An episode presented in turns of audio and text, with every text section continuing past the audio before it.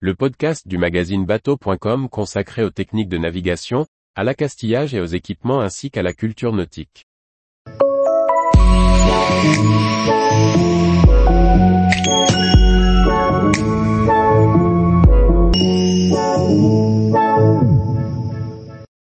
Carène liquide, comment compromet-elle la stabilité de nos bateaux? Par Briag Merlet. Le phénomène de carène liquide peut mettre en péril la stabilité de nos bateaux. De quoi s'agit-il? Comment le combattre et comment influe-t-il sur l'architecture navale et la conception des ballasts et réservoirs? La stabilité d'un bateau dépend de la répartition de ses masses. Toute personne qui a un peu navigué, ou même qui est montée à bord d'une barque à l'arrêt, s'est rendu compte de l'effet de ses déplacements à bord et de son poids. De même, tout un chacun a déjà fait l'expérience de pencher une bassine remplie d'eau. La surface du liquide retrouve l'horizontale et le volume se déplace sur le côté le plus bas du contenant. Si l'on retranspose cela à bord d'un bateau, en l'appliquant à un réservoir à moitié rempli, on découvre le phénomène dit de carène liquide. Un navire qui gîte voit le contenu de son réservoir se concentrer vers son point le plus bas.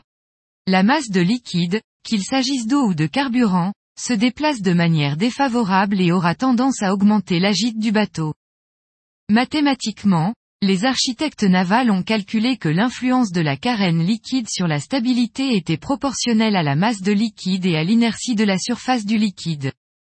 Dans un premier lieu, on évitera de former à bord du bateau des retenues d'eau. Toute personne qui est montée à bord d'une annexe remplie d'eau de pluie ou de mer a pu constater à quel point sa stabilité est compromise. Écopeur est la première action. De la même façon, on vérifiera que les drains des cockpits ne sont pas obstrués ou que le vide-vide du dériveur est bien ouvert. Cela évitera qu'une baignoire remplie d'eau mette en péril la stabilité. En cas d'avarie, c'est également une des raisons pour lesquelles il est essentiel de lutter efficacement contre les voies d'eau. On limitera le volume en pompant celui-ci au maximum, et si cela est possible, on confinera la voie d'eau à un espace restreint grâce à des portes étanches. On limitera ainsi ses déplacements.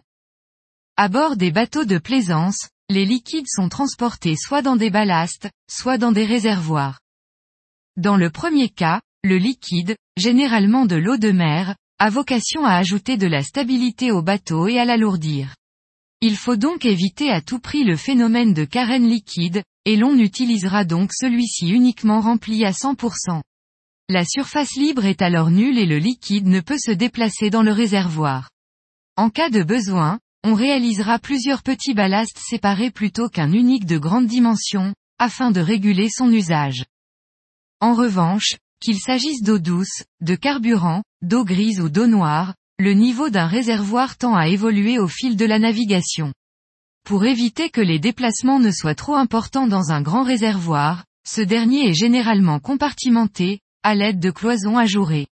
Ainsi, même s'il venait à se déplacer dans le réservoir, le liquide serait ralenti. La surface du liquide est répartie en plusieurs surfaces séparées dont l'inertie est plus faible. La géométrie des réservoirs est pensée pour limiter l'effet de carène liquide, en privilégiant un réservoir haut et étroit à un réservoir plat avec une base de grande dimension. Tous les jours, retrouvez l'actualité nautique sur le site bateau.com. Et n'oubliez pas de laisser 5 étoiles sur votre logiciel de podcast.